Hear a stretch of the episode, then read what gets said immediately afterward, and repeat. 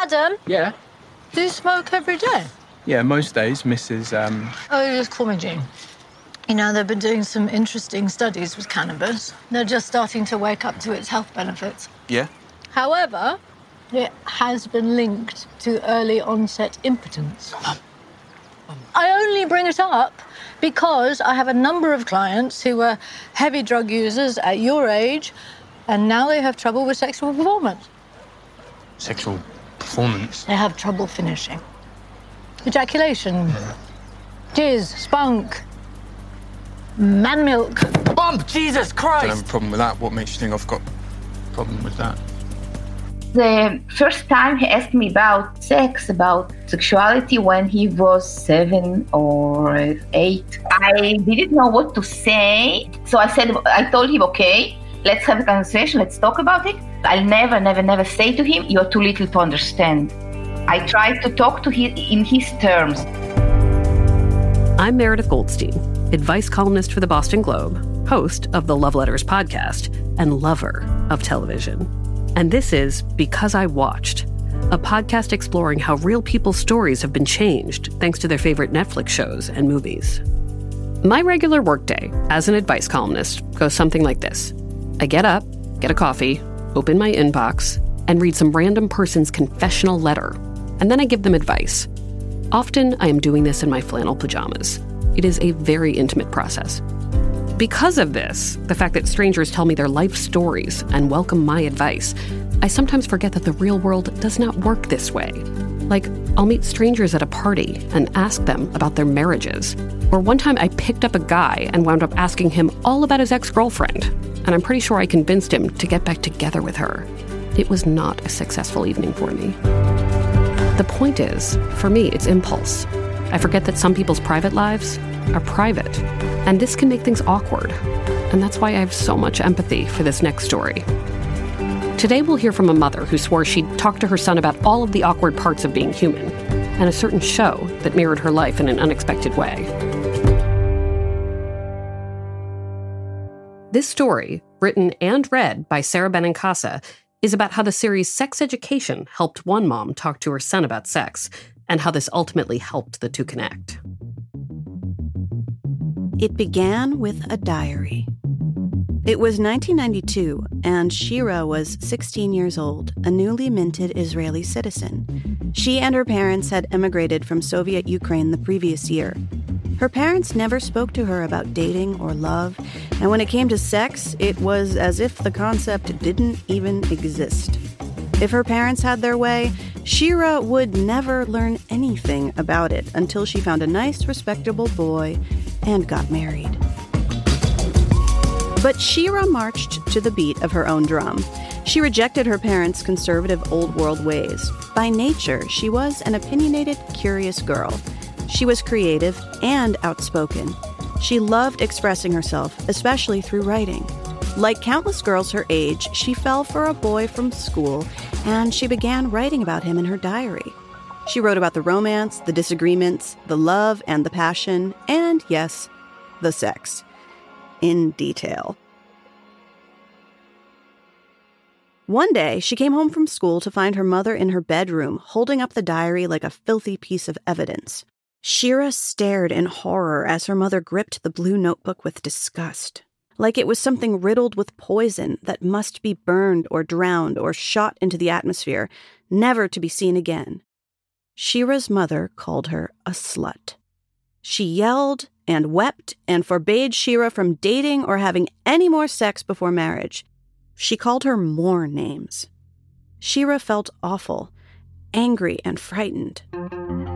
But even though her mother had shamed her so viciously, Shira was still the same proud, bold girl. She wished that instead of making her feel guilty, her mother could answer her questions about the mechanics of sex, or about the emotions that arose, the potential health risks or benefits, or anything. But Shira knew that from now on, the topic was absolutely off limits. There was no chance she was going to stop having sex. And more than ever before, she knew she would have to hide it. Shira swore off writing in her diary. Even worse, she decided she would never again write anything creative or true or vulnerable. Despite her fondness for storytelling and despite her strong suspicion that she might make a good career out of writing, it just seemed too dangerous.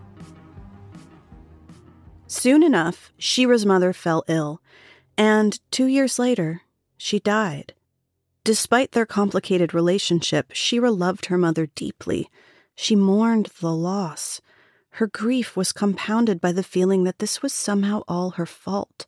The belief festered in Shira's wounded heart like a splinter that wouldn't come loose. Like nearly all Israeli teens, she entered the army after high school. She served two years and returned to civilian life. Throughout it all, she maintained an on and off relationship with that boy from high school, the young love she'd written about in that cursed diary. Then, when she was 26, she missed a dose of her birth control pill and became pregnant with their son. They married and called the boy Yuri. Shira adored her son. She promised herself that she would not raise him with shame about sex she would never make him feel like he had to hide his life from her. She would never call him cruel names for being human, for having wants and needs like anyone else. She was determined to teach him to respect women and to treat his girlfriends with dignity. She told herself that no topic of conversation would ever be off limits if Yuri wanted her advice or just to talk through his feelings. Over time, therapy helped Shira see that her mother's death was not her fault. She found that as Yuri grew, she was able to hold her own love for her mother in her heart, while still choosing over and over again to parent her son in a more modern way. She wasn't exactly surrounded by other parents who treated their children as equals, and sometimes she felt like she had to invent her own innovative methods. Like, for example, telling a child the honest truth instead of making up stories about the stork who brings the baby home to mommy and daddy. But as any parent can tell you, all the high minded ideals in the world are only truly tested when they're put into action. Yuri was seven the first time he asked Shira a question about sex. She was driving when her small son piped up, Mom, what is sexual arousal? Shira was so startled that she slammed on the brakes. After she relaxed, she reminded herself of her resolve to do things differently than her mother.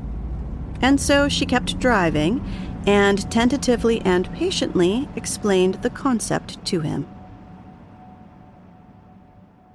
As the years went on and more questions came up, Shira came to believe even more strongly that there was no place for judgmental reactions of any kind.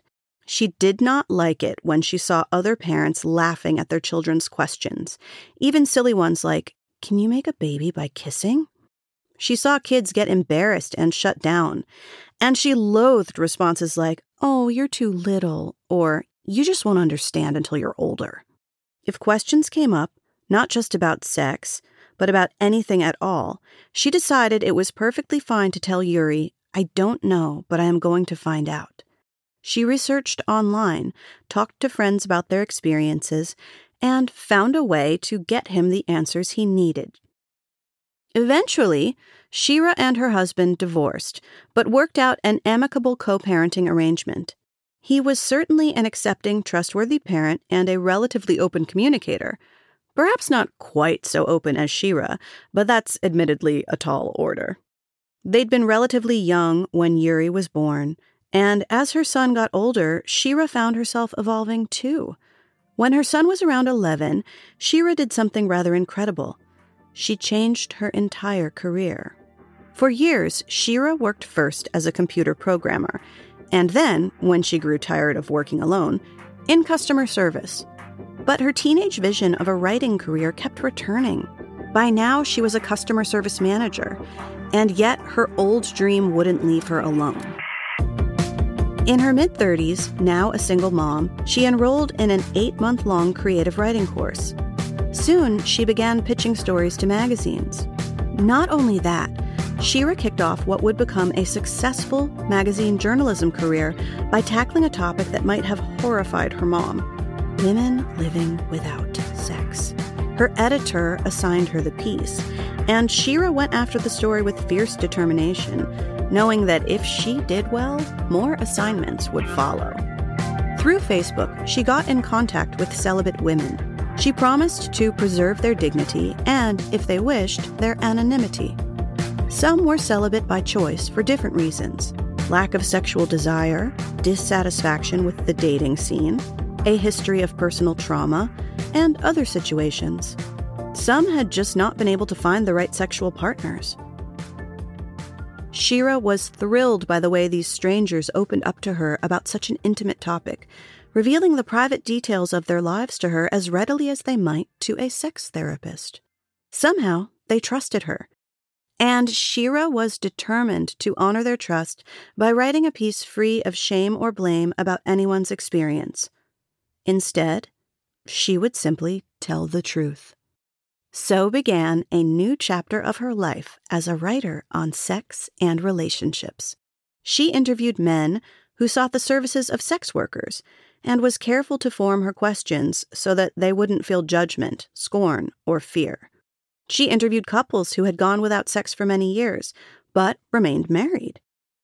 She wrote about women who send nudes to strangers, despite the potential risk to their personal or professional lives. She wrote about families who remain nude in the home, believing it to be a more natural lifestyle. But while her professional reputation grew, so did her young son. When he was 12, he blocked Shira across social media because he wanted his privacy and, presumably, to avoid her posts asking if anyone would like to speak to her privately for a story on one sexual topic or another. Shira believed it was her mission to educate the public about sexuality and to break down myths and stereotypes through her writing. But how to do so at home with an increasingly mature son who was ever hungrier for independence? The public school sex education Yuri received seemed woefully insufficient to Shira. So mechanical, so devoid of understanding of the nuanced emotional issues surrounding sex, not to mention the exciting and fun aspects. That's when both mother and son discovered the Netflix series Sex Education. Yuri began watching it first, but when he spoke highly of it to his mother, she decided to watch as well. And it happened just as they were hitting certain roadblocks in how to converse. A series of conflicts mirrored on screen in the struggle between the two main characters, who love each other and sometimes piss each other off. There's a scene early in season one in which Dr. Jean Milburn finds her son Otis's inhaler at home and uses it as an excuse to go to a party he's at. Of course, she's really scoping out his friends and the entire scene to make sure he's safe. Shira never did that, but she did identify with Jean's motives. She struggled with the idea of giving Yuri his freedom when she really, really wanted to protect him from harm. When Shira saw Yuri frustrated or stressed about anything, she did her best to wait. Sometimes, when she couldn't help it, much like Jean, she would come out and ask what was going on. And if she was lucky, he would answer. Or, as Otis often does in the show, Yuri would get annoyed. Sometimes very annoyed. They watched the show separately, Probably a good decision, as there are some pretty frank on screen depictions of sex. But after watching each episode, they'd chat about it, not as if they were analyzing a documentary or discussing a school lesson, but about the stories and the characters who powered those stories. They were both particularly moved and saddened by a scene in which Otis's best friend, Eric, is assaulted by two homophobes on the way home from seeing a production of Hedwig and the Angry Inch.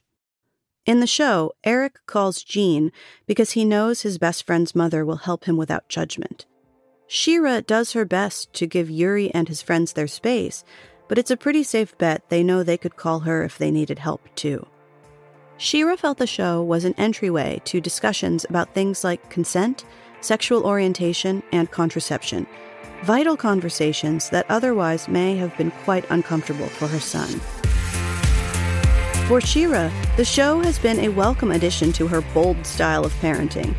She says sex education helped her understand a bit more why it is that sometimes Yuri gets embarrassed around her, why he needs his own privacy and space, and why he doesn't always relish the notion of having a sex and relationships writer for a mother. Shira still occasionally, half jokingly, asks him to unblock her on social media but he always says no. She's come to realize that no matter how cool a parent you may be from the outside, your teen will likely always find you to be a bit awkward or annoying. Shira thinks more parents should watch Sex Education as she and Yuri did. In separate rooms, perhaps at separate times, but with the goal of discussing it in a safe and friendly way. Don't be uptight. Don't preach. Don't be didactic. Don't speak to your teenagers as if they're still babies. And if they've made a mistake, had sex without a condom, done something risky that frightens you, she says, give them a hug. Then order sushi. Then talk about what happened. It's not something her mother would have done.